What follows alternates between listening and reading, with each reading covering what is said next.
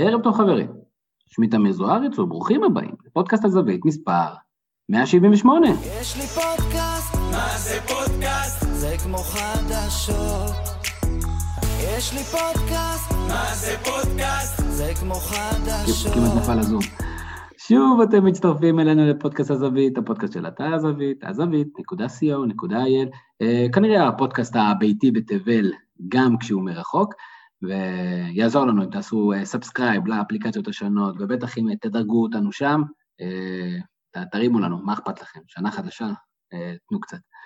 ואחרי שבאמת באמת אנחנו כבר לא מבינים באיזה מחזור אנחנו, הסגר מתחיל להתקרב, לסגור עלינו, אנחנו עוד מקווים שישתנו ההחלטות בנושא, אבל ליגת העל שלנו מתקרבת לסגירה נוספת, וכדי להבין איך כל הסיפור הזה הולך להשפיע ובאיזה מצב אנחנו משאירים את ליגת העל שלנו לקראת הסגר, כינסנו לפה את פאנל הכוכבים שלנו. ערב טוב לאנליסט הבית של האתר, ערב טוב לאדם רוזנטל. ערב טוב.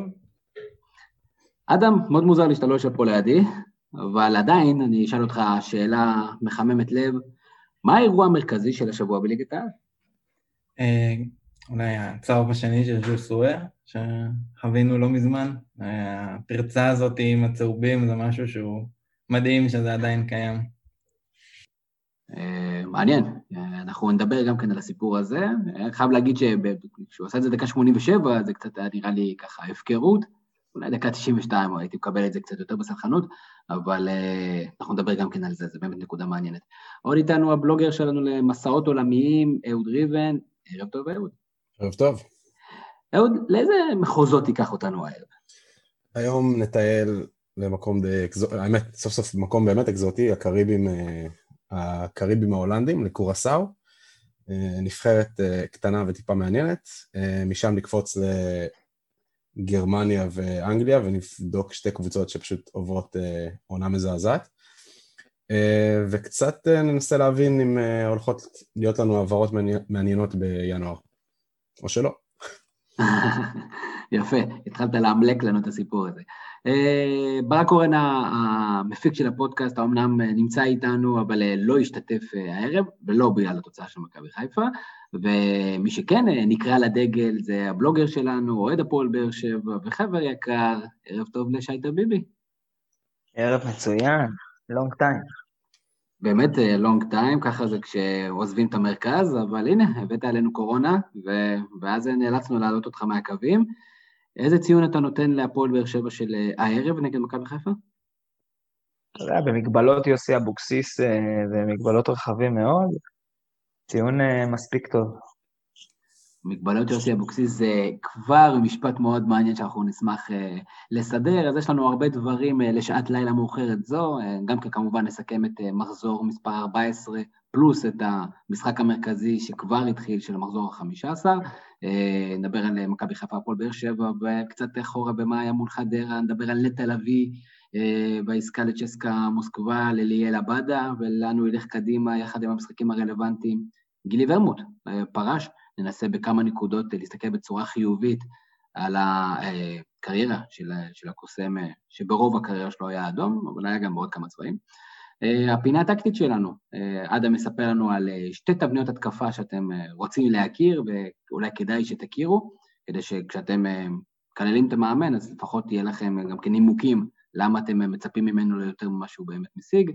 סיבוב עולמי עם אהוד, כמו שאמרנו, ניחושי המחזור, ואנחנו כבר רצים וכמובן פותחים עם המשחק המרכזי שהסתיים ממש אה, לפני שעה קלה, מכבי חיפה הפועל באר שבע, ואדם אני רוצה להתחיל איתך, משחק אה, שהתפתח קצת מוזר, התחושות הן X, התוצאה, תכלס אם מסתכלים על התקציר, היא Y, מה ראינו הערב בדשא בין מכבי חיפה לפועל באר שבע?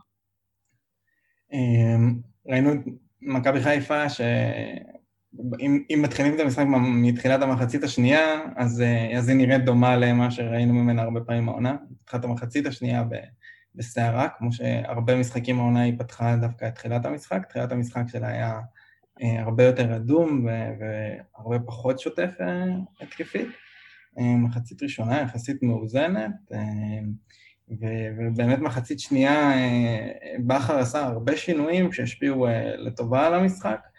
משחק לא אופייני למכבי חיפה העונה, וגם לא אופייני גם מבחינת הרצף תוצאות האחרון, שזה הרגיש כזה שלא משנה איך משחקים, איכשהו התוצאה מסתדרת, עכשיו הם דווקא, כאילו אם מסתכלים על זה במבט גבוה, בעיקר במחצית השנייה, מרגיש שאפשר לצאת חיובי מהמשחק, אבל איכשהו התוצאה היא לא נפלה לכיוון שלהם.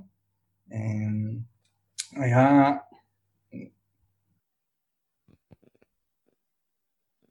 כן. אה, אהוד, אה, אם אנחנו כן. מסתכלים על פתיחת המשחק של מכבי חיפה, היא פתחה באינטנסיביות מאוד גדולה, את המחצית הראשונה, אבל מצד שני גם משהו שאני חושב שראיתי אותו בפעם הראשונה, העונה ממכבי חיפה, המון עצבים. אמ, יש מצב אולי שיש איזשהו, אתה יודע, אמ, העלייה ממכבי תל אביב אולי משפיעה, אבל לדעתי זה פחות. לא חושב שזו פעם ראשונה ש... שאנחנו רואים מצבים במכבי חיפה, אבל הם עלו מול קבוצה שלא פשוט לשחק מולה, אה, במיוחד בהתחלה שפועל באר שבע לא מחפש ליזום המון במצב כזה. אמ, גם אני חושב שכן היה חשש מז'וסווה וראית את אבו פאני מאוד מאוד צמוד אליו, וזה טיפה אולי אה, יצר איזשהו אי נוחות או לא יודע, אה, תחושה, תחושה שהם לא בדיוק במערך שהם, לא, לא בהכרח מערך, אבל בצורה שהם רגילים לשחק. אה, מחצית שנייה, שוב, זה נראה הרבה יותר אה, כמו מכבי חיפה שאנחנו רגילים לראות בתקופות הטובות שלה. שי, דרך אגב, כשאנחנו מסתכלים על אה, אבו פאני, היה ממש נראה כאילו זה, לא אגיד שמירה אישית, אבל שכאילו אבו פאני הגיע עם תוכנית מהבית להוציא את ג'סווה מהמשחק, מה שנקרא with all means, איך זה הרגיש מהצד האדום? אני חייב להגיד שזה די ריטואל קבוע במשחקים של באר שבע. נראה לי שאמר את זה אפק במהלך השידור. אלמנט מאוד מרכזי בתדריך של המאמן אה, לקראת המשחק הוא לנסות להוציא את אה, ז'וסווה מהמשחק, להיצמד אליו, הבעיטות הקטנות האלה, אני גם יכול להבין הרבה פעמים את התסכול שלו, הוא חוטף לא מעט. אה, לא הופתעתי, אני... ציפינו לזה, אני חושב שזה, שזה גם בדרך כלל משיג תוצאות לא רעות מבחינת דקות לא מעטות שז'וסווה לא, לא מתעסק בכדורגל. ואין ספק שכשהוא מתעסק בכדורגל זה משהו יוצא דופן, גם בבישול, אנחנו עוד נגיע לפועל באר שבע. אדם, אני רוצה לחזור אליך, כי המשחק בסופו של דבר, איפשהו באמצע המחצית הראשונה, אה, הלך לכיוון של אה, יוסי אבוקסיס. אני בטוח שככה הוא תכנן את המשחק, לעבור את הרבע שעה, עשרים דקות הראשונות עם אה, מינימום מצבים, לצאת ליציאות המהירות, כמובן בשליטתו של ג'סווה, כמובן לכבוש שער, ואני בתור אוהד מהצד, לא יכול להגיד אובייקטיבי, אבל בטח אוהד מהצד, הסתכלתי ואמרתי, בואנה, זה בדיוק מה שיוסי אבוקסיס רוצה, ומצד שני, במחצית השנייה שום דבר לא עבד, במקום הקולט זה משחק, ניפק משחק מאוד מאוד חלש, החלק התקפי לא יצא מספיק מהר קדימה למרות שהיה לו המון המון שטח. זה משהו שמכבי חיפה עשתה, או שפשוט הכלים של הפועל באר שבע, במצבם הקיים, בטח בשני מחזורים בשבוע, הם מוגבלים? אמ, אני חושב שזה שילוב. אה, קודם כל, חיפה פתחה את המשחק אה, עם המערך הרגיל באחר העונה, כלומר עם השלישיית קישור של אה, רודריגז מתחת לנטע לביא ואבו פאני.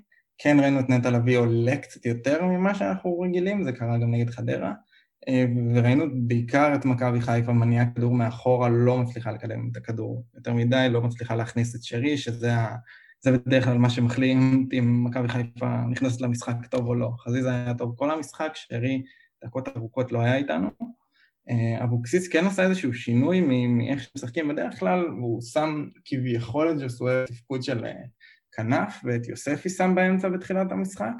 אה, כביכול כנראה, א', בשביל להרחיק את ג'וסואל מהשלישיית קישור של, אה, של חיפה ו, ולא לאפשר איזושהי שמירה אישית, אה, למרות שראינו את אבו פאני כן נדבק אליו, ומצד שני עוד מישהו שיכול להיאבק שם בקישור, וזה מה שסתם. וכמו שאמרת, אחרי איזה חצי שעה שהוא ראה ש, שלא, אין זעם, אז הוא באמת החליף את זה, נתן לג'וסואל יותר חופש, הזיז את יוספי לאגף, ובאמת הגול של באר שבע הגיע כשז'וסואל כבר זז לתפקיד חופשי ופתאום מצא את עצמו אה, בצד שמאל. אה, ארד שם כאילו נבהל מזה שז'וסואל פתאום בעמדה בלי שחקן עליו וכל ההגנה של חיפה בעצם קרסה שם.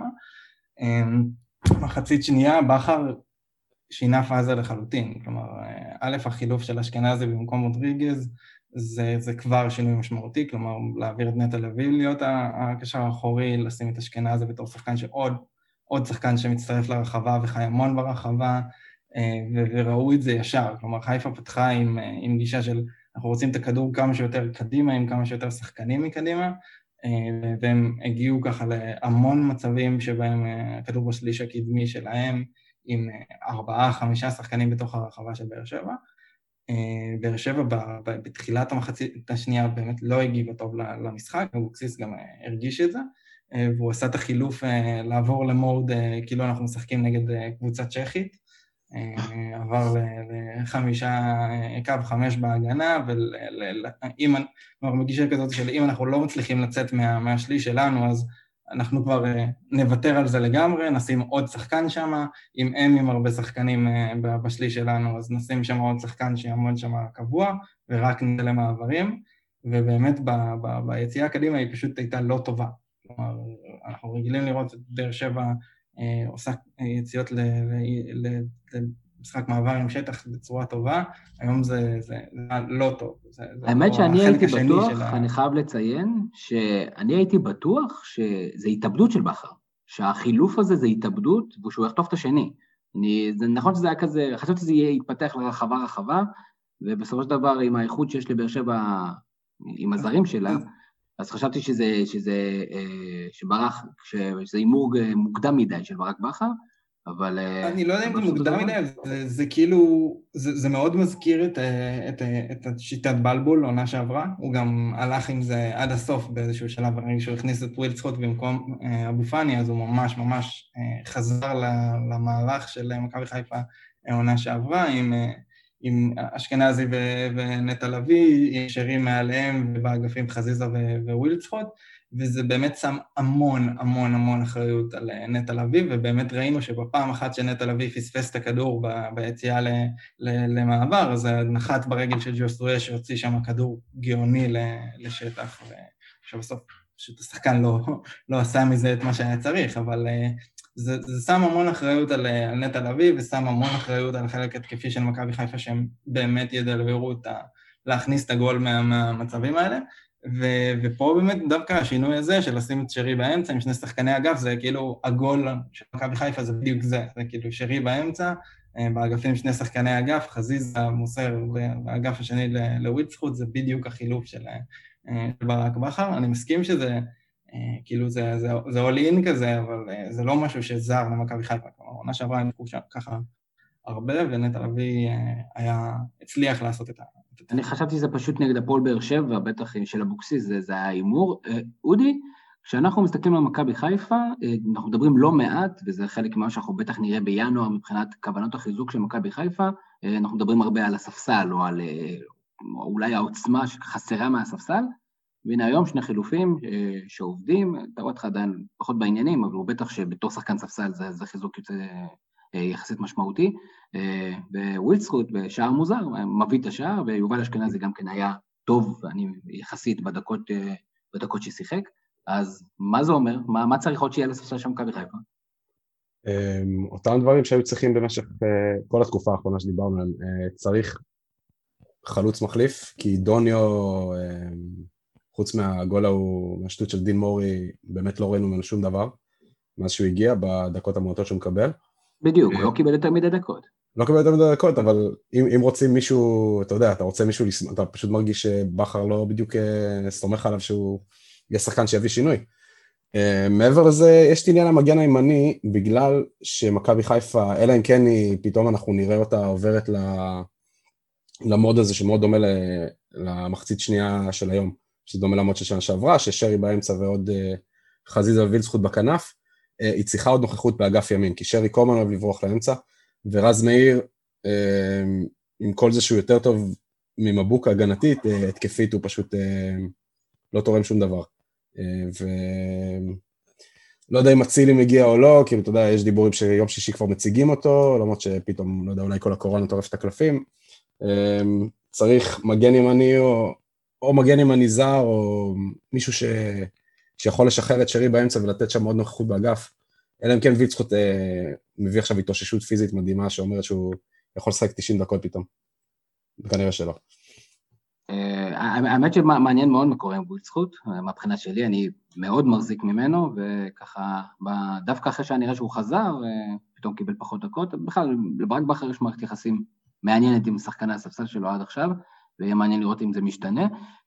שי, בוא נדבר קצת על הפועל באר שבע, ואתה שחררת אמירה טיזרית שאמרת, במגבלות אבוקסיס המשחק זה היה טוב, אז בוא נדבר על זה, כי כשאני מסתכל על הסגל של הפועל באר שבע, אז יש שם כמה זרים מעל הליגה, כמובן שאחד מהם מעל הליגה בוודאות, אחד כשיש לו מצב רוח ועוד אחד כשיש לו רצועות, ושאר הסגל, סגל מאוד מאוד מאוד אפור במונחים ישראלים, אז בוא תספר לנו, אתה יודע, לא, לא דיברנו באמת מבפנים על פועל באר שבע כבר תקופה, אז קודם כל במשחק עצמו, ואחרי זה אולי בפריזמה קצת רחבה יותר על אבוקסיס. אה, אוקיי, ברמה של המשחק עצמו, אה, מי שהופתע ממה שהוא ראה, כנראה לא ראה את באר שבע מספיק. אה, אם אתה מנסה לפני המשחק לנסות ולשער איך המשחק הזה עומד להיראות, אז או לעשות איזשהן הערכות לאן זה הולך להתפתח, אז אתה יכול להסיק שזה מסוג המשחקים שאבוקסיס יודע כאנדרדוג להביא את עצמו לידי ביטוי ולשחק על תוצאה מעולה. זה גם אגב מה שהביא את הפועל באר שבע בסופו של דבר לשלב בתים אה, בליגה האירופית וגם לצבור שם נקודות נגד קבוצות עדיפות ממנה. אבוקסיס טוב מאוד בלהכין קבוצה טקטית אה, למשימה, אה, ובמעבר מהיר לאבוקסיס באופן כללי, הוא מאוד מאוד לא טוב בלהכין קבוצה לעונה, לפחות לא לקבוצה שרוצה לשלוט או, או ליזום או לשחק בצמרת, ואני חושב שזה דברים שנאמרו עליו אה, לפני שהוא עשה את המעבר הזה מבני יהודה סכנין למועדון גדול, אני אומר במרכאות, או כזה שיש לו שאיפות ערוץ קדימה, ו- וכשהוא עושה את זה ושהוא נמצא כבר בכיסא, אז אה, הרבה מה- מהערכות סביבו מקבלות בעיניי לפחות משנה תוקף. אה, הוא מאמן מוגבל, עם, עם סוג וסט מסוים של, של, של טקטיקות, ו, ודיברתם על תבניות, תבניות התקפה, מאוד מאוד שבלוני. אני, נותן פה איזושהי אמרה גם לגבי הסגל שהוא כן בינוני במידה מסוימת, אבל אה, גם במשחקים שבאר שבע הסגל שלה עדיף משמעותית מהיריבה, אנחנו לא רואים אה, דברים אחרים. אה, זהו, ברמת העיקרון המשחק הערב היה, כמו שאתה אמרת, קלאסי לעקוץ בדקה 85 כשחיפה לוחצת את השני. הפערים גדולים, הם גדולים מאוד כמעט בכל עמדה, אולי למעט שניים-שלושה שחקנים של באר שבע שבאמת שווים הרכב במכבי חיפה.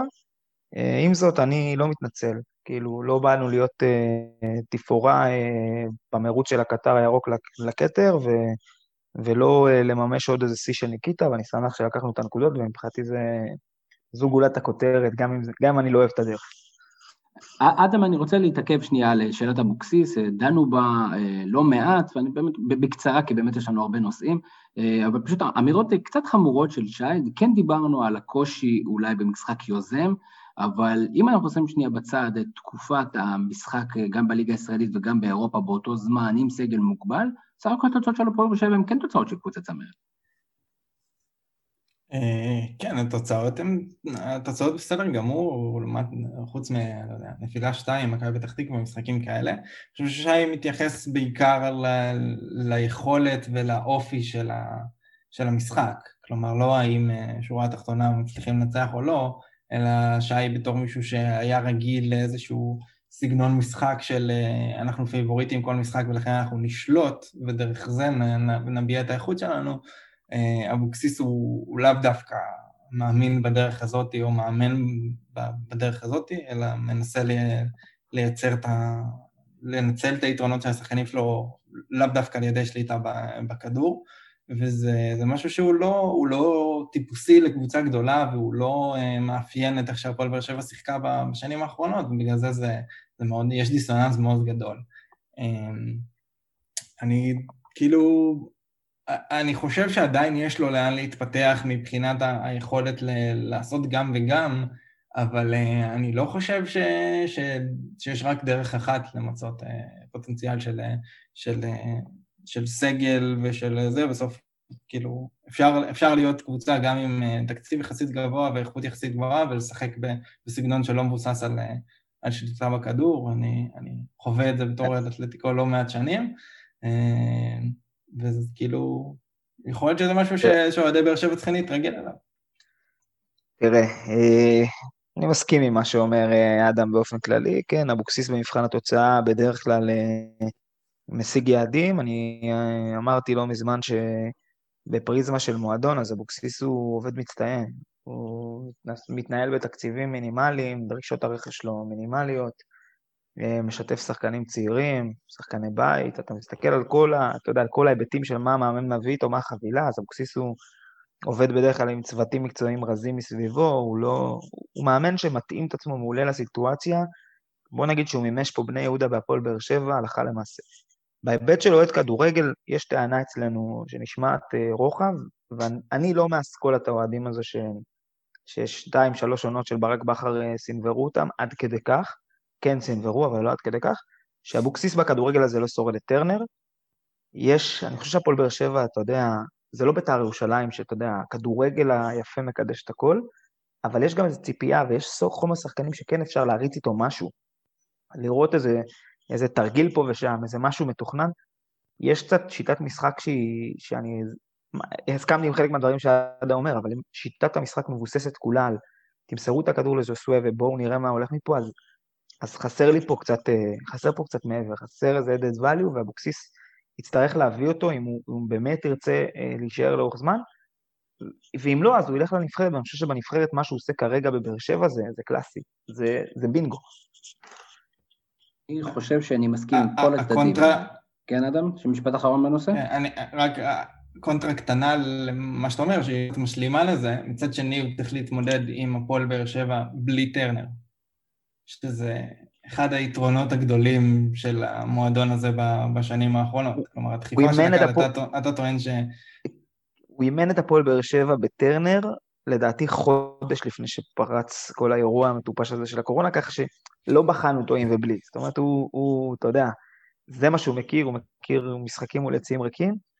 אה, ואתה יודע, לא ראיתי, אני חושב שאני יכול לספור על יד אחת משחקים שנהניתי מהקבוצה ברמת הכדורגל. עזוב עכשיו את התוצאות. תוצאות, היו הישגים יפים, וזה מה שחורה לי, אני חושב שאפשר היה להוציא יותר מהסגל הזה, אני כן מסכים שהוא בפער גדול חלש נגיד משל מכבי חיפה, אבל הוא בפער גדול חזק משל, לא יודע, אין לי, אין לי איזה, אתה יודע, אין, אין כל כך יריבות חלשות ממש בליגה, אבל מכפר סבא נניח. ועדיין מול כפר סבא ראינו קבוצה שפחות טובה גם בכל אלמנט של המשחק, עזוב שהיא גם כמעט הפסידה. וזה משהו שלדעתי אבוקסיס, אה, יש לו חלק מאוד גדול בזה. אני לא נוטה להאשים מאמנים, אבל פה אבוקסיס צריך כאילו לעשות עם עצמו איזשהו רגע חושבים, איך הקבוצה שלי לא מייצרת עליונות ברורה אפילו על הפועל כפר סבא. סתם, נפלתי על הפועל כפר סבא. לא, לא, אני חושב, אני חושב שהדברים ברורים, ואני חושב שאנחנו בסך הכל גם כן מסכימים איתם ברמת התפיסה, אפשר לדבר על אה, פינוק, לא פינוק, מקומה של הפועל באר שבע, כל מיני דברים כאלה, בסופו של דבר כאוהד, אנחנו בהחלט יכולים אה, להתחבר לדברים האלה. אה, אחד מהנקודות המעניינות שהיו סביב מכבי חיפה בשבוע, שבועיים האחרונים, זה עסקת, או עסקה או ההצעה שהייתה לנטע לביא מצ'סקה מוסקבה, מועדון סופר מכובד, כנראה גם כן עם שדרוג כספי מאוד משמעותי, ואהוד, אתה יודע, יש כאן שני הצדדים הם ברורים, מה דעתך האישית? דעתי האישית היא שטוב שהוא נשאר, כי אתה יודע, עם כל החשש שפתאום אה, לחסום, כאילו למנוע ממנו מעבר לחו"ל יגרום לאיזה נפילה ביכולת וסוג של משבר אישי כזה. פשוט מוזר ששחקן שגדל במועדון והוא הקפטן עכשיו והוא באמצע ריצה לאליפות שהקבוצה לא זכתה בעשר שנים, לא זכתה בעשר שנים כמעט, אמ, פשוט יהיה מוזר שהוא יקום ויעזוב באמצע. אמ, אז, אז בגלל שזה מוזר אז הוא לא צריך לבוא? הוא לא צריך ללכת? מבחינת המועדון, אני לא רואה כאילו את האינטרס לשחרר אותו, כאילו אין לזה בעיה כלכלית שאנחנו חייבים למכור עכשיו. אה, עושים את הניהול סיכונים, אומרים סבבה, כאילו, אני מניח שגם דיברו איתו ואמרו לו, כאילו אני, מהצד שלי זה היה נראה כאילו יגידו לו, טוב, אתה לא יוצא עכשיו, בוא ניקח את האליפות, בקיץ אה, נמכור אותך לאן שאתה רוצה ולאן שתהיה הצעה, אבל אה, לשחרר אותו בינואר בסיטואציה הזו זה נראה לי פשוט אה, טיפשי, ממועדון, טיפשי למועדון שיש לו שאיפות כאלה. זה, זה קונצנזוס פה בפורום? אני יודע שברק לא, לא בהכרח מחזיק בדעה הזאת, אבל הוא לא משתתף בשיח הזה כרגע.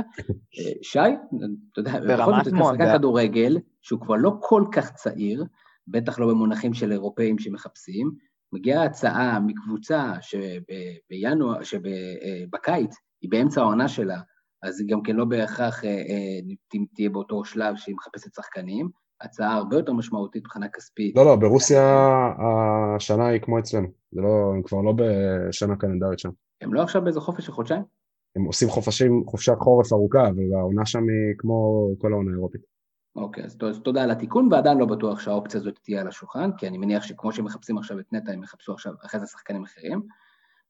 והשאלה אם באמת אופציה כזאת תקום. עכשיו, ברור שהמועדון צריך להסתכל על צרכיו, אבל עדיין יש פה מישהו ששנים ציפה להזדמנות מסוימת. והשאלה, אני... שי, עד האם אתם חושבים אחרת? אני, אני אישית חושב שברמה של מכבי חיפה כמועדון, לשחרר את נטע לביא באמצע שנה זו החלטה, אני רוצה להגיד לוזרית, אבל יש בה משהו קצת, אתה יודע, אה, אה, שמתעלם לגמרי גם מהרצון של אה, מאות אלפי אוהדים שלה וגם מהרצון של, של הבעלים שלה, שאפשר להגיד עליו הרבה דברים, אבל הוא תמיד שיתף פעולה עם שחרורים של שחקנים, רוב הזמן שיתף פעולה עם שחרורים של שחקנים, כשעמדה על הפרק הצעה שנתנה להם את האפשרות להתקדם, אבל לפעמים גם שחקנים צריכים להיות בעמדה של להבין שכרגע הצרכים של המועדון אה, אה, גוברים, ואני מהזווית של מכבי חיפה מבין לגמרי, מהזווית של נטע לביא אני יכול להבין למה הוא מאוכזב או, או רצה, אבל, אבל אה, אני לחלוטין מסכים עם ההחלטה, ואני חושב שזו החלטה נכונה.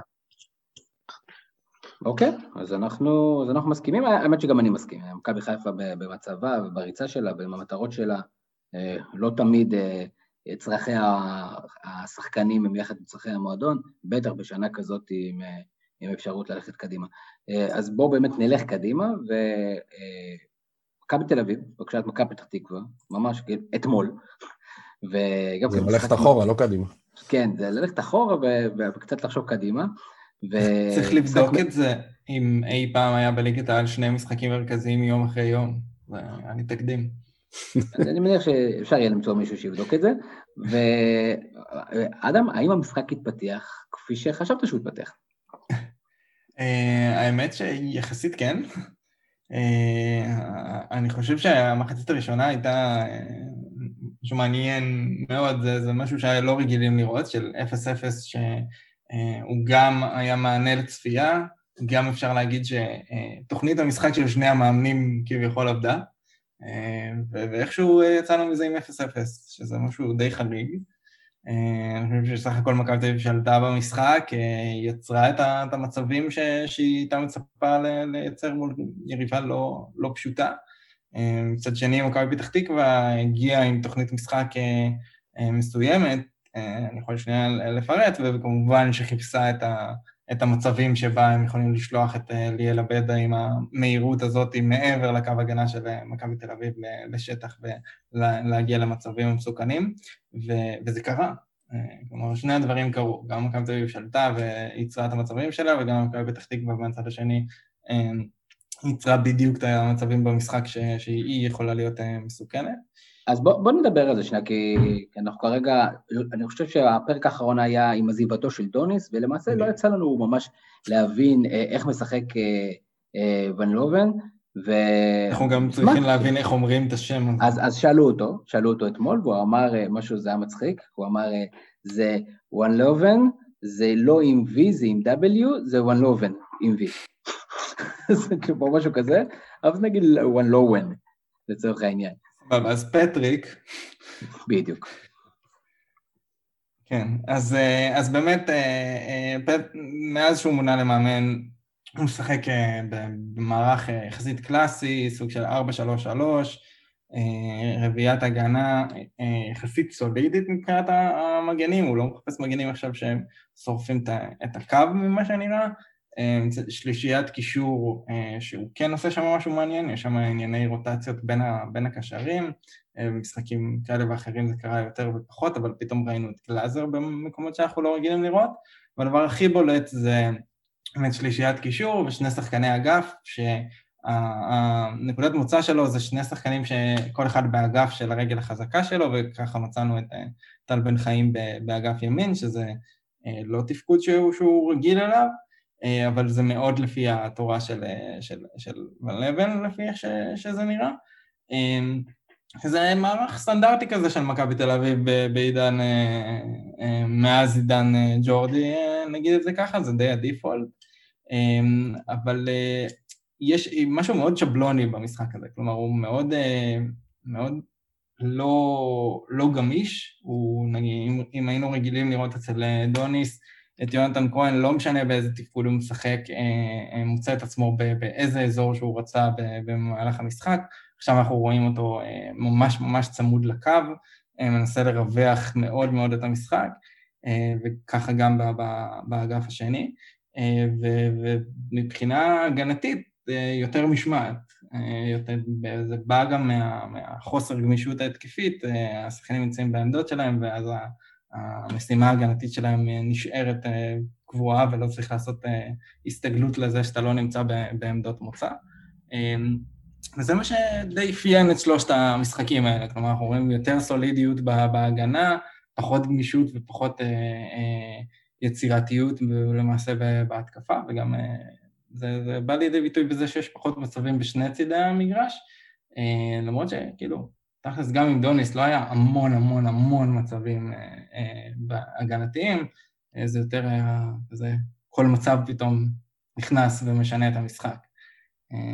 אבל זה, זה, זה, זה, העקרונות הבסיסיים. אה, אהוד, כשאנחנו מסתכלים על מכבי תל אביב, אני חושב שהדבר המרכזי מעבר לשינוי טקטי כזה או אחר, או להציב את השחקנים בעמדות שלהם, כמו שאנשים אוהבים להגיד, זה משהו באנרגיות. כמה מתוך זה זה בעקבות, אתה יודע, התלהבות מאמן חדש, וכמה זה כי חזרו למוכר והידוע? אמ, אני תמיד אוהב לקחת דברים שאדם אומר, כי זה תמיד נשמע חכם, כן. אה, והוא אמר שזה שילוב של השניים, אה, כמו שהוא אמר על שיבו מקודם. לא, אבל שמע, בוא, בלי לדבר נגיד מקצועית, זה כן נראה, אני לא אשתמש במילה סבוטאז', אבל בוא נגיד שבשלב מסוים, אם מחברים את הדברים שדור פרץ עשה, אמר בסיום אותו הפסד ששלח את דוניס הביתה, um, תיקו. תיקו זה היה, סליחה, נגד uh, בית"ר.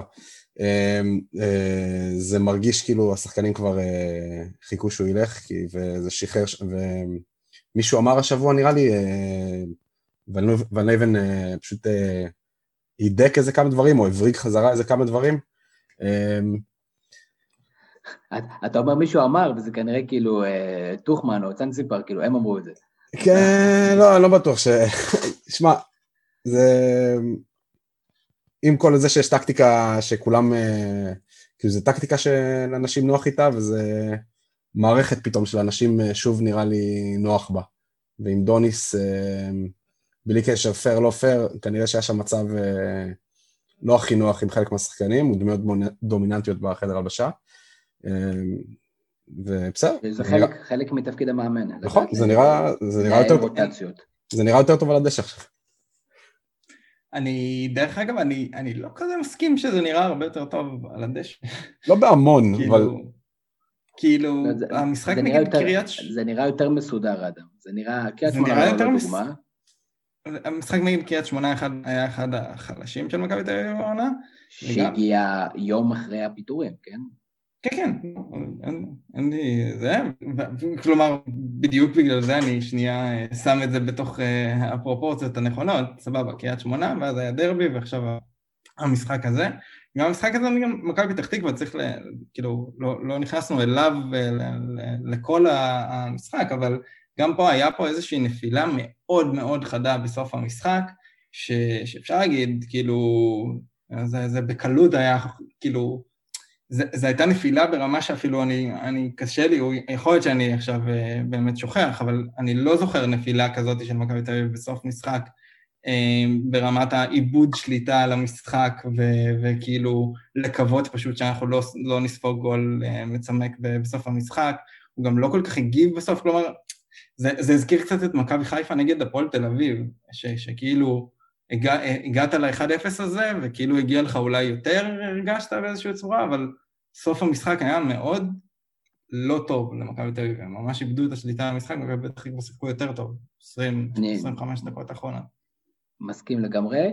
אה, שי, כמתבונן מהצד, בטח כאוהד של קבוצה שזכתה ברצף של שלוש אליפויות, ופתאום אותם שחקנים, אתה יודע, אם אנחנו מסתכלים על מכבי תל אביב של השנה, פתאום אותם שחקנים שעשו דברים מסוימים, בשנה השלישית, או במקרה, במקרה שלכם, בעונה הרביעית, פתאום יש איזה עיבוד כזה של, של היכולות, אני לא יודע אם זה סובה, אני לא יודע אם זה מעבר של שיא וחוסר עקביות, דיברנו כבר בפודקאסט הזה בעבר, על זה שמי ששחקן העונה, בשנה אחרי זה תמיד יש לו איזו התרסקות. איך, איך זה מרגיש לך מהצד בתור אה, מסתכל על מכבי תל אביב הנוכחית? קודם כל אני חייב להעיר פה שזה לא ממש אותם שחקנים, זאת אומרת, מי שנשאר בסגל הוא מן הסתם אותו שחקן, אבל כקבוצה מכבי תל אביב עברה שינויים בעיניי מאוד מאוד משמעותיים בקיץ האחרון, ואתה יודע, השלם פה הוא גדול מסך על הקו כנראה, ואתה רואה את זה בא לידי ביטוי במשחקים. אה, בטח באובדן של צילי, מיכה, לא נחזור על הרשימה, אבל היא רשימה ארוכה ומכובדת. וכן, יש פה, אתה יודע, יש פה איזה אלמנט כזה, ראיתי אותו גם בבאר שבע, גם בעונה השלישית, אני חושב שבאר שבע שיחקה כדורגל מאוד חלש אה, בחלק גדול ממנה, ובפלייאוף התעשתה, ונאוואקמה שם בריצה מטורפת לקח אותה לאליפות על ביתר, שהייתה גם יריבה. מה זה, ממן, וואקמה, אני, אני מבחינתי הכל מתנקז לוואקמה, ואתה צודק, זה היה ממן. אה, גם אז באר שבע, אתה יודע, צלעה, וביתר הייתה שם יריבה לא מספיק טובה כדי לקחת. אה, זה די אופייני, וכשבאה גם יריבה כמו חיפה עם האפשרויות והאיכויות שלה מנגד, וגם אז זה עוד uh, מתבלט. אני חושב שמכבי תל אביב בסופו של דבר, ואני רץ, אולי תשאל את זה בהמשך, אבל אני רץ פה קדימה, uh, ככל שהזמן יעבור, תצבור ניצחונות, דברים ידבקו לה, לדעתי היא, הפער הזה שקיים כרגע לא מייצג את פערי הרמות בין הקבוצות, והימור שלי שמכבי עוד איכשהו תדביק את זה וזה יהיה צמוד. רק נותר לי לקוות. עדה בקצרה לסיים את הסיכום של מכבי תל אביב, ינואר בפתח, מגן ימני כנראה, וכמובן שהוא, שהוא נדרש. בשיטה הזאת של, של פטריק, איזה עוד שחקן או שניים צריכים להגיע כדי לשפר את, ה, את היכולת שלו להוציא יותר מה, מה, מההרכב הזה? אה, אני חושב, דיברנו על זה גם חושב בפרק האחרון, אני חושב שכן עוד שחקן אגף, נגיד יכול לעזור, אנחנו עדיין לא רואים מאילון אלמוג את מה ש... שמצפים, הוא כן נתן לו לשחק במשחק הראשון, אבל מאז טל בן חיים משחק לפניו. אמ, לדעתי זה כן איזשהו, איזושהי עמדה שכרגע, חוץ מיונתן כהן, אה, אין שם עוד שחקן שהוא אה, משמעותי. אני מסכים איתך. אה, בוא נדבר קצת על מכבי... כן? רק נקודה אחרונה לגבי מכבי תל אביב, באמת במחצית השנייה היה שינוי ש... לדעתי זה בגלל פציעה, כן? זה מה שהבנתי שגלאזר אה, יצא ובאמת קרצב אה, נכנס במקומו וכן היה איזשהו שינוי שם בקישור עם, התפקוד, אה, קרצב גם הבקיע את הגול ואז עוד פעם עולה השאלה למה קרצב לא משחק יותר וזה, אני כאילו, אני, אני אפנה אליך, אתה, אתה, אתה מתחבר לטענה הזאת? זה משהו שהוא כאילו מדליק אצלך איפה ההזדמנויות שלו וזה כמו שמדברים על אלמוג או שכאילו... אה, אני כן חושב שכל עוד הוא בסגל ושלישיית האמצע כמעט שלא זוכה למנוחה, מה שקרה אצל דוניס בעיקר, אז גם אה, אה, מוזר לי שגם ריקן מצד אחד, וכמובן קרצב שהוא שחקן בית, צעיר, ואם אתה רוצה לתת לו הזדמנות אז, אז תיתן לו. אני לא בהכרח שותף, אני, אני לא חושב שהוא באותה רמה כמו שלישייה. שלישייה, מכבי באמצע היא מאוד מאוד חזקה, אה, אולי שלישיית הקישור הכי טובה בליגה, אה, אז אני לא יודע, אבל בטח שלקבל יותר משברירי השניות, או שברירי השניות בסגל שהוא קיבל אצל דוניס זה היה מוגזם. אה, גם במשחק הזה, נכון שהוא נתן מחצית שנייה טובה, קודם כל שער ועוד אה, איום על השער, אני לא חושב שהוא יציב מספיק כדי להיות כרגע השחקן הפותח, אבל כאופציה, אני ראיתי ממנו ניצוצות וראינו ממנו דברים טובים, הוא ילד בן 20, או מעט יהיה בן 21, כך שבהחלט משמח ששחקן כזה מקבל דקות. ואם לא, אז באמת ייתנו לו ללכת, ללכת למקום אחר שהוא יוכל קצת להשתפשף. מקווה שעניתי לך על השאלה. אה, מכבי פתח תקווה, אני רוצה להתחיל מהסוף, ליאל עבדה, שלא ברור אם הוא נשאר או לא נשאר, משהו בטוח, שחקן יוצא דופן.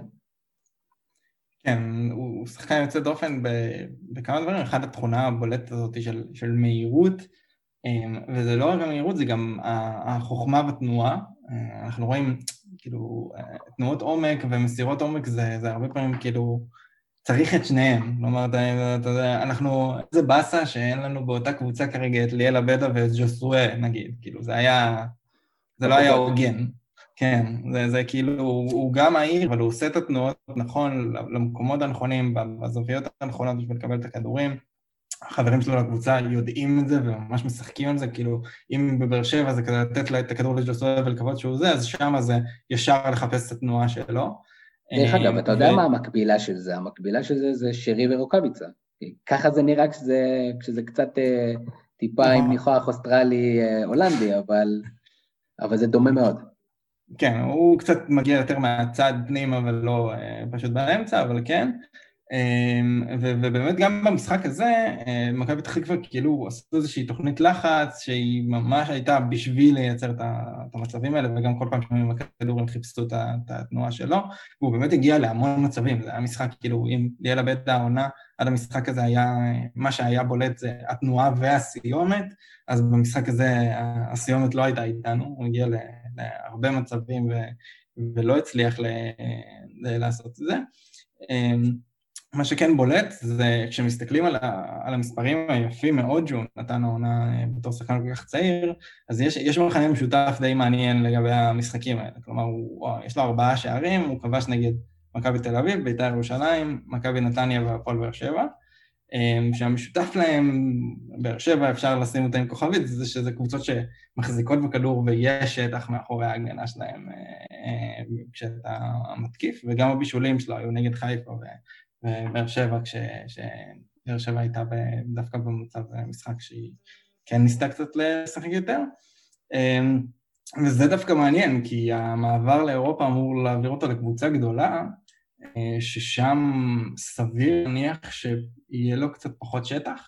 כאילו, המהירות הזאת והתנועות עומק זה משהו שקלאסי מאוד לנצל כשיש לך הרבה שטח מאחורי ההגנה ושאתה משחק נגד קבוצות גדולות, אה, ויהיה מעניין לראות איך הוא עושה את השלב הבא ללהיות שחקן יעיל גם מול הגנה אה, נמוכה, והאם הקבוצה שלוקחת אותו מבינה את זה. אה, נקודה טובה, אני חושב שזה בהחלט נקודה טובה ויהיה מעניין לעקוב אחרי זה. מה שבטוח, אהוד, מכבי פתח תקווה מוכרת כנראה עוד שחקן במחיר מטורף, משלימה תוך שנה וחצי, שנתיים, מכירה ב-11 מיליון יורו של שני שחקנים, ואני חושב שאנחנו רק צריכים לברך על הדבר הזה. אה, מבחינת כדורגל ישראלי, כן, זה טוב, אה, זה טוב שיש אה, עוד, נקרא לזה חממה שיודעת לייצר, ולייצר שחקנים עושה רושם למקומות שגם מקדמים את השחקן הישראלי, ולא רק עושים וי על כן, הוצאנו מישהו לאירופה. לגבי העובר ושב של הלוזונים ושל המועדון עצמו, מן הסתם זה נהדר להם. יש, יש, יש, יש משהו מעניין בהחלטה של לוזון פעם שנייה, לא, לא להעביר את השחקנים האלו לקבוצות גדולות בארץ. זה קרה גם לדעתי עם... עם, עם סולומון. עומר גולן. מנור. עומר גולן. שלא, לא, עומר גולן, שלא עבר בקבוצה גדולה בישראל וכאילו יצא לאירופה, אומנם לא באותה רמה ובאותו לבל, אבל uh, לוזון מאמין, מאמין בחממה שלו עד הסוף, לפעמים זה דורס שחקנים, לפעמים זה מעיף אותם קדימה כמו את שני אלו, אבל uh, יפה, שיש, שיש מה ללמוד. אין, אין ספק.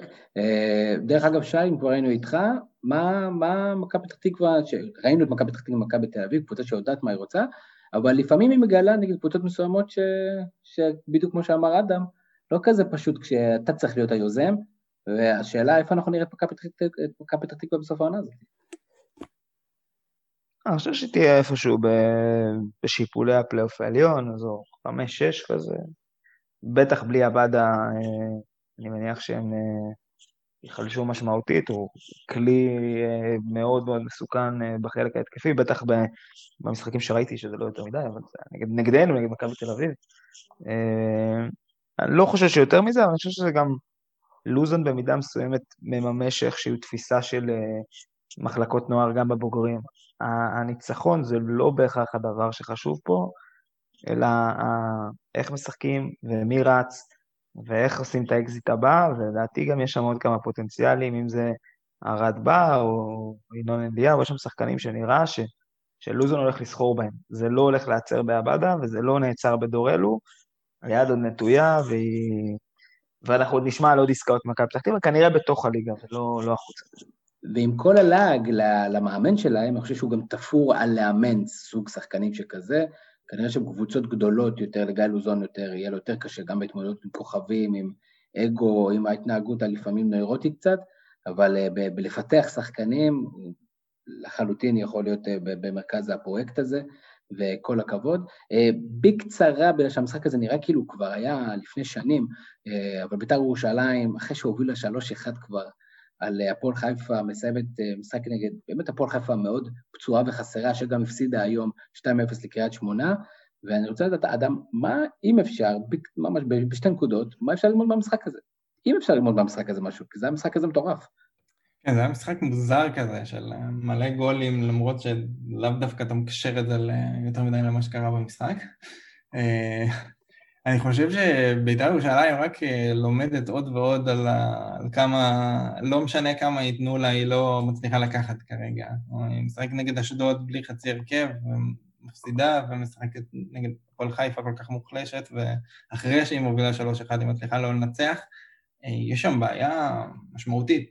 כלומר, אה, עם כמה שאפשר לדבר על הבניית סגל הלא אידיאלית ולא מתאימה למאמנים, אי אפשר כבר ל- ל- להגיד שעם כל נסיבות שלא תיתן, זה, זה, זה, זה הרבה פחות טוב ממה שזה אמור להיות. לא הגיוני ש... שאתה מגיע מול קבוצות ליגה שהם אין להם, לא אמור להיות להם יותר מדי יתרונות עליך ואתה לא מצליח להראות שום, שום עליונות.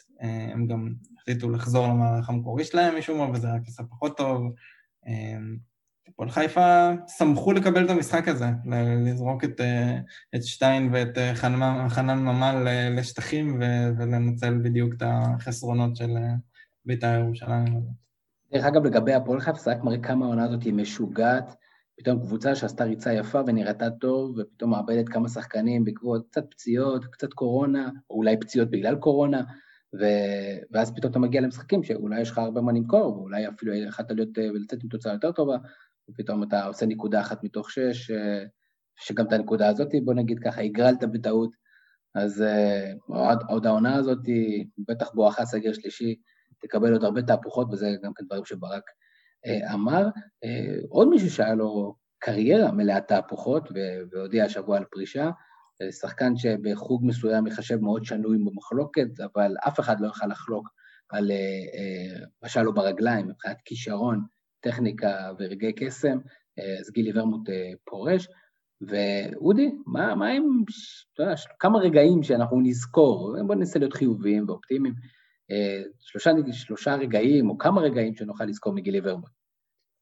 גילי ורמוט, אה, האמת, המס... כאילו יכול להיות שאני טועה פה לגמרי, אבל המשחק שתמיד אני זוכר אצלו כמשחק הכי טוב שלו, והיה כאילו המשחק האולטימטיבי שלו, למרות שהוא לא הפקיע בו, ואני גם לא זוכר אם הוא בישל בו, זה היה ה-3-0 של הפועל תל אביב על בנפיקה, שזה היה משחק מוזר כזה של אה, בונקר, כאילו הכי קרוב לבונקר של הפועל תל אביב, מול בנפיקה יחסית מלאת כוכבים, והוא נתן שם כזה מין master class של playmaker בקבוצה שמסתגרת.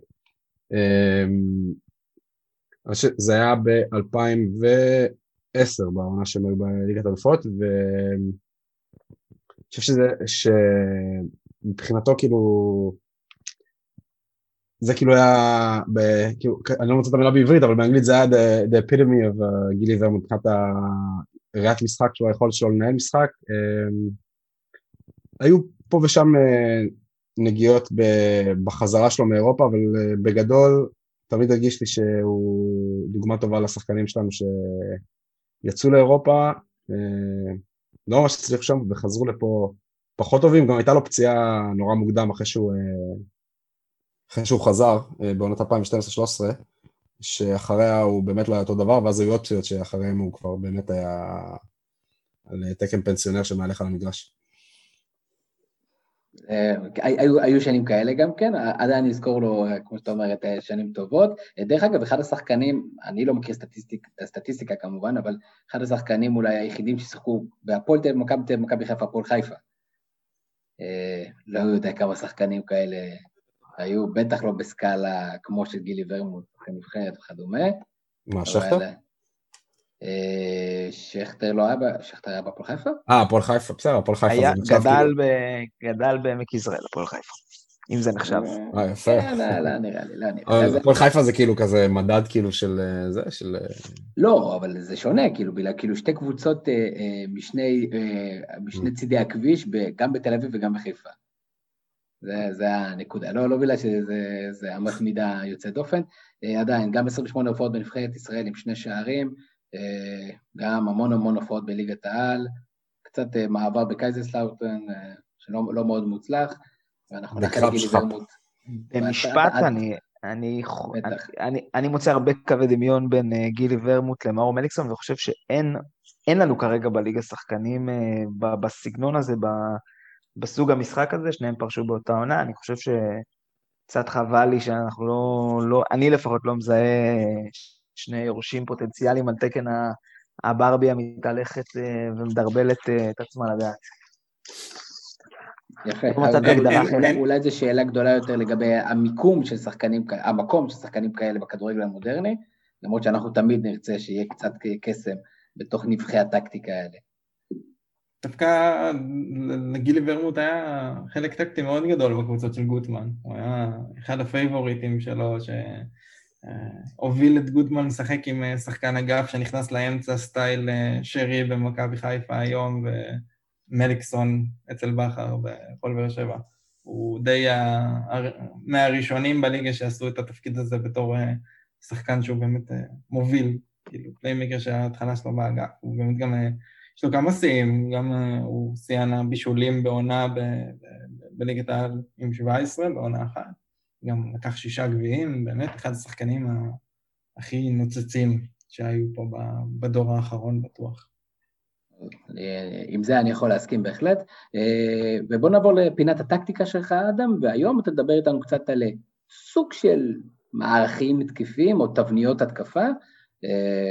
אז אה, בוא, בוא תספר לנו, איך אנחנו יכולים לשפר את הקבוצה שלנו על ידי אה, יצירת אה, שטח בתבניות התקפה. כן, זה, זה לא בדיוק תבניות, זה, זה דברים ששחקנים עושים בשביל לייצר שטח בהתקפה, ודברים שאפשר להתאמן עליהם ולחשוב עליהם, ובעיקר כאילו הכוונה שלי היא להסביר משהו שאני מצפה שכשאתם רואים את זה פעם הבאה אז פשוט תבינו את זה, על מה אני מדבר. Uh, הראשון מביניהם זה משהו שבאנגלית קוראים לזה pinning, uh, מלשון כמו uh, להדביק uh, סיכה, כלומר להצמיד. Uh, זה- כמו זה pinned post, כאילו כן. צי- ציוץ נעוץ. בדיוק, לנעוץ, אוקיי, לנעוץ זה, ה- זו המילה שחיפשתי, סליחה. אה, אז, אז הפעולה של לנעוץ שחקן הגנה, אה, הרעיון ההתקפי הוא ש, ששחקן אה, ש, שהוא בקבוצה מתקיפה, הוא בעצם גורם לשחקן הגנה אה, להיות צמוד אליו, ובעזרת הפעולה הזאת הוא מייצר שטח לשחקנים אחרים. אה, זה בעצם כלי ש, שעוזר לייצר שטח, לאו דווקא על ידי זה שאתה בתור שחקן התקפה, זה שתקבל את הכדור ותהיה בשטח, אלא דווקא על ידי הפעולה של זה שהוא נצמד אליך, אתה מחליט איפה הוא יהיה מבחינת העמדה, העמידה ההגנתית שלו, ובעזרת התנועה שלך, ככה אתה מייצר אה, שטח לחברים שלך. אה, שתי דברים שרלוונטיים למחזור הזה, שבגלל זה חשבתי לדבר על זה. אחד, הרעיון של ון לייבן של שני שחקני אגף שממש נצמדים אה, לצדדים, המקור שלו הוא בשביל אה, לעשות בעצם, לנעוץ את המגנים ל- לרוחב של המגרש, וככה לפתוח שטח, אה, אה, בעצם לרווח את ההגנה אה, לרוחב, אה, שיהיה שטחים בין המגנים לבין הבלמים, ושבעצם ההגנה תצטרך להתפרס על כל המגרש. אה, וככה בעצם יש יותר מקום לקשרים להצטרף אה, מקו שני. אה, והדבר השני ש- שקפץ לי זה בעצם הגול של אה, מכבי חיפה נגד אה, הפועל חדרה. אה, בעצם מה שהיה זה אה, חזיזה קיבל, אז שרי מסר לאגף, אה, חזיזה קיבל את הכדור באגף, אה, ניקיטה רוקאביצה היה השחקן היחיד אה, ברחבה, אה, אה, היה עליו בלם, עובדיה חטב, וניקיטה היה ממש לבד ברחבה, וחטב ממש נדבק אליו, וניקיטה בעצם מה שהוא עשה, הוא עשה תנועה לקרוב, ש, שבעצם לא עם מטרה לקבל את הכדור תכלס, הוא פשוט הזיז את חטב מתוך הרחבה, והש... וזה פתח שם המון שטח לשרי שקלט את זה, ונכנס לשטח הזה בזרו... בזכות הנעיצה שניקיטה עשה לבלם. אתה יודע מה עשיתי עכשיו? מה שעשיתי עכשיו זה פשוט דמיינתי את זה קורה, ועכשיו נזכרתי איך היה הגול. עד עכשיו לא זכרתי איך היה הגול, ועכשיו כשאמרת את זה, נזכרתי איך ששרי נכנס, ששרי נכנס שם, ורוקאביצה לקח שמאלה ושם את הגול. בדיוק, אה, ושמתי על זה גם ציוד ספציפית על הדבר הזה. אז זה הדבר הראשון, זה כאילו איזושהי תנועה של שחקן התקפה, שכל המטרה זה הזזה של השחקן, כאילו להשתמש בזה שהשחקן הגנה עליך בשביל לייצר שטח לשחקנים אחרים. קצת דומה לשחמט. ומה השני? אוקיי, okay. השני זה איזשהו קונספט שנקרא, באנגלית זה נקרא third man, כלומר איש שלישי, שחקן שלישי בעברית, אני לא יודע תכלס מה התרגום אה, לדבר הזה. אה, הרעיון בקונספט של שחקן שלישי זה שיהיה, כמובן מדובר פה על אה, מהלך שיש מעורבים בו שלושה שחקנים, בעצם הכדור נמצא אצל שחקן א' והוא מוסר לשחקן ב', אבל המטרה של המסירה מא' לב' היא לא בשביל שב' יקבל את הכדור, אלא מראש בשביל שב' ימסור את הכדור לשחקן השלישי, לשחקן C. הרעיון הוא ש... ש... מוסרים, זה, זה דרך ל, לקדם את הכדור קדימה בצורה אה, אה, יעילה ו, ועדיין להישאר עם הפנים לכיוון, אה, לכיוון השער. בעצם כשמוסרים קדימה, אז השחקן שמקבל את הכדור הוא תמיד יהיה או עם הגב לשער שמתקיפים אליו, או עם איזשהו אה, חצי סיבוב, הוא, אין כמעט סיטואציה שבה אתה יכול לקבל כדור קדימה, אלא אם כן זה אה, מעבר לקו ההגנה. אז בעצם איזושהי מסירה שהיא קדימה לשחקן שעם הגב או עם חצי גב, ואז השחקן השלישי כן יכול להיות עם הפנים לכיוון השער ולקבל את הכדור מה, מהשחקן הזה. אה, נגיד פעולות של אה, חלוץ פיבוט כזה, שהולך טיפה אחורה, הבלמים הולכים איתו, ואז הוא ישר אה, מוסר אחורה לשחקן, או עושה איזשהו lay-off לשחקן ש, שלידו. ובעצם הפעולת man הכי מתקדמת זה ריצה של השחקן השלישי לעומק, כלומר מסירה מ-A ל-B לתנועת עומק של השחקן השלישי. כלומר, אם חושבים על זה, double pass בדרך כלל זה, זה הדבר שאנחנו רגילים לראות לאיך לייצר תנועת עומק כזאת של, אה, ששוברת את ההגנה, כלומר, שחקן A מוסר ל-B ו-B מחזיר ל-A ש-A רץ קדימה, אז פה זה טיפה יותר מתקדם, כלומר, זה לייצר את הריצה הזאת לשחקן הנוסף. ופה אני שולח אתכם לראות את הגול השני של ארסנל. אמ, במשחק האחרון נגד ווסט ברומיץ', שהיו שם שתי פעולות כאלה רצוף שפשוט שברו את כל ההגנה של ווסט ברומיץ'. אמ, סמית רו עשה שם פעמיים מסר ועשה את התנועת עומק הזאת, ובעצם בשני מהלכים של שלושה שחקנים אה, מעורבים בהם, וככה בעצם נשברה ההגנה של ווסט ברומיץ', וכל פעם שחקן קיבל את הכדור שהוא עם הפנים לשער בעזרת שחקן אה, אחר שמסר לו, וכל המשולש הזה. אמ, זהו, זה... אדם רוזנטל, מרתק כרגיל, ממוקד, ואנחנו אה, נפנה גם כן לציוץ שלך אה, בנושא נעיצת שחקן, אה, ומפה, עצמו עיניים, תתרכזו, כי יש סגר אז אתם לא נוהגים, ואנחנו יוצאים לסיבוב עולמי עם אהוד ריבן. אוקיי, okay, אז אנחנו נתחיל אה, רחוק רחוק בקריבים, בקריבים ההולנדים. אז נמשיך לעצום עיניים. אני, לא, אני באמת אה, קורא מהרשימות שהכנתי לי פה, אז אני חייב עיניים פתוחות.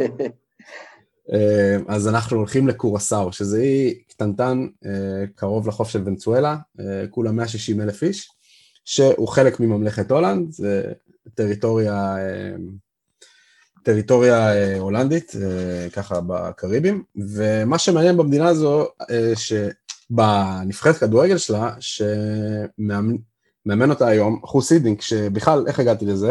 התחילו דיבורים על לפטר את למפרד, וברגע שיש דיבורים על לפטר מאמן של צ'לסי, תמיד מזכירים את השם של חוסידינג. ואז הלכתי לראות מה חוסידינג עושה, ואז ראיתי שהוא מאמן את קורסה, ואמרתי, מה לעזאזל? ואז כאילו התחלתי לחקור קצת את העניין. אז קורסאו בגדול נבחרת קיקיונית שתמיד הייתה מדורגת אה, בשיפולי דירוגי פיפא, עד שלפני חמש שנים, אה, אחד, פטריק קלייברט, אה, התמנה למאמן שלה, הוא אה, חצי אה, קורסאוי, יש לו הורה אחד סורינמי, ואני לא זוכר אם הוא אמר, אחד מסורינם ואחד מקורסאו, והוא התחיל, במקום להביא כל מיני שחקנים חצי מקצוענים מהאיים, שייכשלו להם בכל הטורנירים המקומיים שם, גביע הזהב ו... ומוקדמות המונדיאל, הוא התחיל לחזר אה, אחרי שחקנים הולנדים ממוצא קורסאוי, אה, ששיחקו בנבחרות הצעירות של הולנד בשלבים מסוימים, אה, והתחיל לאט לאט לגייס שחקנים טיפה יותר איכותיים בשביל הנבחרת הקיקיונית הזו. והוא, ב-2016 הוא עזב, אבל נשאר על תפקיד יועץ וחצי מאמן, החליף אותו רמקו ביסנטיני, שזה מאמן מנוסה מהולנד, שהוא גם חצי קורסאוי, והיה מדינג, וזו קבוצה שפתאום ב-2017 זכתה בגביע הקריבי, אה, במוקדמות מונדיאל 2018 עברה שני שלבים במוקדמות, שזה משהו שהיא בחיים לא עשתה. אה, אחר כך היא ניצחה משחק בליגת האומות של קונקה קאף, אה, ופתאום למוקדמות מונדיאל 2022 יש שם טיפה תקוות, לא יודע אם לעלות, אבל לעשות משהו, להגיע לשלב בתים המאוחר. רק בנגיעה לכמה שחקנים, אה, שחקנים מוכרים, אין שם כוכבים, אבל יש שם כמה שחקנים שמשחקים בצ'מפיונשיפ. אה, הכי מוכר מהם זה לאנדרו בקונה, שלפני 10-11 שנים הוא היה כזה מין וונדר קיד בכרונינגן, שלא התפתח למשהו רציני מדי, אבל הוא, ויש, הוא והאח הקטן שלו, ז'ונינו, הם הכוכבים הגדולים בנבחרת הזו, משחקים באדרספילד וקרדיף, וזהו, ומי שאוהב אה, נבחרות ככה קטנות לעודד אותם, זו, זו אחלה אופציה. יפה מ... מאוד. דרך אגב, ברק קורן בטוח שואל אה, האם הם מנצחים את מכבי חיפה? קורסאו אה, עם קהל בקריבים, כן, יש מצב. ואיך הם בדרבי מול סורינם, שיש להם אה, שלושה שחקנים בליגת העל בנבחרת? הם, הם כרגע יותר חזקים, הם, אני לא חושב שהם מנצחים את סורינם. הסורינמים מעדיפים לשחק בנבחרת הולנד הטובים. חוץ משרון שרי. חוץ משרון שרי. כל אחד צריך לדעת במה הוא טוב. אה, אז, אז זה, זה משם אנחנו עוברים אה, לאירופה הקלאסית, אה, כן, אנגליה. וגרמניה, ששם יש סיפורים עצובים לש, לשני מועדונים. כן, אנחנו נתחיל מגרמניה ושלקה, שזה מועדון מאוד מאוד גדול, שבשנים האחרונות ככה לאט לאט מתרסק לו, יש שניים או שלושה טורים של דן כהנא באתר עליהם, על ההידרדרות של שלקה למה שנראה כמו ירידת ליגה בטוחה. הם כרגע עם ארבע נקודות אחרי 14 משחקים. זו קבוצה שלא ניצחה 30 משחקי ליגה, הניצחון האחרון שלהם היה ב-17 לינואר 2020, אה, והם בעיקר משחקים מול ההיסטוריה, שהשיא השלילי לעונה של 34 משחקים בגרמניה, אה, זה של 10 נקודות, אם אה, ככה מחשבים את זה לפי 3 נקודות לניצחון, של קבוצה שתמיר אתה תאהב אותה, קוראים לה תזמניה ברלין. ב-1966. כן. יש שם קצת? אה, לא, זה לא הקטע שאנחנו שרים את השיר? לא, זה, למה, למה תזמניה? כי הבעלים של, הקב... של המועדון הברליני הקטן הזה אה, חשבו לעבור ולהעביר את המועדון לתזמניה מתישהו ב... בתחילת המאה ה-20, ורק בגלל הרעיון שהיה להם הזה הם החליטו טוב, נקרא לזה תזמניה ברלין. אז אה, אותה קבוצה, ההפרש שערים שלה באותן היה מינוס 94. שלקי עכשיו על מינוס 31 ב-14 משחקים, אז את השיא הזה הם לא ישברו, אבל uh, עם, uh, עם המצב הנוראי שהם נמצאים בה, יש מצב שהם לא יגיעו לעשר נקודות, אחרי רק ארבע בפחות פחות או יותר חצי עונה. Um, קבוצה שבמצב עוד יותר גרוע, אנחנו עוברים לאנגליה, היא שפלד יונייטד שהייתה בערך הפתעת העונה שנה שעברה, עם השיטת שלושה בלמים של בלמים חופפים ובלמים שהופכים לקשרים ומגינים שהופכים לבלמים ודברים כאלה. השנה הכל התרסק, והם עם שתי נקודות אחרי 17 משחקים. אה, כללית, 20 משחקים בלי, בלי ניצחון, אה, וההיסטוריה שהם אה, נלחמים מולה זה 11 נקודות של דרבי קאונטי מעונת 2007-2008, שזו קבוצת הפרמייר הכי גרועה שהייתה, מאז קום הזה, ושפל יונייטד, שלא מפטר את המאמן שלה, שזה אותו מאמן שהעלה אותה ליגות מליג 1 אל הפרמייר ליג, כל פעם מפסידה בשער אחד פחות או יותר, אבל היא בדרך הבטוחה ל, לא רק לצ'מפיונשיפ, אלא לכנראה אמ, קביעת שיא חדש. רק נציין, שפל יונייטד, אוקיי, אחרי, שנה אחרי העלייה, אז הרבה פעמים בשנת העלייה יש איזו התלהבות ו, וזה נמשך, והרבה פעמים יש התרסקות בעונה השנייה, נכון שההתרסקות הזאת היא יוצאת דופן. אה, שלקה זה קבוצת פאר, כן. ממש קבוצת פאר, וכאילו זה, זה באמת אה, סיפור מטורף. אבל זה, אה, זה לא חדש בגרמניה, גם היה לנו את המבורג בשנים האחרונות, שזו קבוצה שבמשך חצי עשור כמעט כל עונה ירדה, כמעט כל עונה ירדה, זו קבוצה מפוארת עם גביע אלופות, ובסוף הם ירדו ליגה והם בינתיים לא מצליחים לחזור. אז יכול להיות שהגורל של שרקי יהיה דומה. קשה לחיות בליגה ש... עם קבוצה כמו בייר מינכן, שזה הניסיון לרדוף אחרי הכושל, וזה לפעמים אה, מרסק אותך כלכלית. מעניין. אה, אוקיי, בינואר בפתח, ואנחנו לא שומעים יותר מדי על העברות אה, גדולות שצפויות, כולם מחכים לקיץ איפשהו, מחכים שהחיסונים יסתיימו. לא רק זה, יש הרבה שחקנים די בכירים עם חוזים שהולכים להסתיים ו... וכרגע כאילו אף אחד לא מחדש להם אותם, הבכיר בהם הוא מן הסתם מסי, אבל מסי הוא לא, שחקן כזה... זה... אבל יש, יש לא מעט שמות, יש את אה, דוד אלאבה, שהוא אחד הבלמים הטובים בעולם, שפיני זהבי דורש אה, סכומים אה, שאף מועדון כרגע לא מוכן לשלם. דונרומה של מילאן, שגם אם לא יש סוכן שקבוצות לא אוהבות כל כך להתעסק איתו, דה פאי, אגוורו בסיטי שאין לו חוזה בינתיים לעונה הבאה. המון המון שמות, חבר'ה מאוד מאוד יקרים, אבל אף קבוצה, אתה לא רואה איזה קטע של מישהו מנסה לעשות איזה דיל מדהים בינואר של לגנוב אותם. אה, וכן, בגלל החוסר ודאות הזו של הקורונה והמצב הכלכלי הלא להיט בחלק מהמועדונים בדרך כלל העשירים של העולם, גורמים לזה שיש לנו שוק העברות יחסית אה, דל משמות ואירועים. מה שכן, בכל זאת, אה, אנחנו כנראה נראה את ליברפול הולכת על בלם, כי כל מי שעוקב אחרי המשחקים שלה, רואה שלשחק עם שני קשרים אחוריים בתור בלמים, ואז לנסות להחליף את הקשרים האחוריים האלה באמצע זה לא עובד. השאלה היא על מי ילכו, ויש אה, שחקנים כמו קריסטיאן אריקסן באינטר, שלפני שנה וחצי, שנתיים, אפשר להחשיב אותו כאחד מהפליימקרים הכי טובים בפרמייר ליג, אולי באירופה, אה, פתאום הפך לשחקן שמקבל ככה דקה-שתיים אה, כעונש אחרי דקה תשעים. ועוד קבוצה שיהיה מעניין לראות מה היא תעשה בחלון העברות, זו ארסנל, שמקודם אדם הזכיר אותה, כי למרות ההתאוששות בשבועות האחרונים, מרגיש שהם כן הולכים לחפש איזה עוד איזה חיזוק להתקפה שעד לא מזמן אה, קרטעה ברמות קשות, אז אולי זה יהיה ג'וליאן ברנט מדורטמונד, ש... שלא כל כך uh, מצליח שם, והשם הכי חם זה אמיליאנו בואנדיה uh, מנוריץ', שהרשים uh, קצת אנשים שנה שעברה, אבל לא מספיק כדי שיקנו אותו בקיץ, אבל יכול להיות שהוא יעשה את המעבר מהצ'מפיונצ'יפ לפרמייר ליג בקיץ הזה, ב- בינואר, אבל uh, בכל זאת, uh, ינואר די דל ויבש עד עכשיו. יפה מאוד. אודי ריבן, תודה רבה, אה, ואנחנו נישאר איתך, שאתה תספר לנו איך היו אה, התוצאות שלנו, אני חושב המחזור אה, בפעם הקודמת שערכנו אותם. האמת, היה שבוע כל כך עמוס בעבודה שלא עשיתי את החישובים עדיין. יפה מאוד, אז אתה אומר, התוצאות האמת יגיעו רק יותר מאוחר. לא, ברגע שהפוסט יעלה בפייסבוק, אני אשים שם את התוצאות המעודכנות. יותר מאוד, מצוין, אז כולל, אני מקווה, כולל ממוצעים. כי זה, כי אנחנו כן צריך לעשות את זה לפי שיטת הממוצעים. צודק. אז uh, אנחנו לא יודעים להמר יותר מדי קדימה, או לנחש יותר מדי קדימה, כי אנחנו לא יודעים עוד כמה משחקים ישוחקו. אבל uh, עדיין יש לנו כמה משחקים שכנראה ישוחקו, uh, ואנחנו, אז אתם מוכנים? אתם מוכנים למשחקים? בשיטת הנחש. אז כבר מחר, בני סכנין נגד מכבי נתניה, משחק הקורונה חלק ב', ואדם, אתה הצעת לי בפנטזי כן ללכת עם הגנה של סכנין, כי אתה אומר, הם לא פחות טובים ממכבי נתניה. אז בוא תתחיל להמר. איקס. שי? אני הולך עם נתניה חוזרת לנצח. אהוד? תיקו גם. אני הולך לסכנין. אז זה יהיה הסדר שלנו, אה, בגלל הקושי. גול של מוחמד עותמן, אתה צריך. מי, כן, או של מוחמד קנדיל. זה, זה מי שיש לי. אה, הפועל חדרה, בית"ר ירושלים.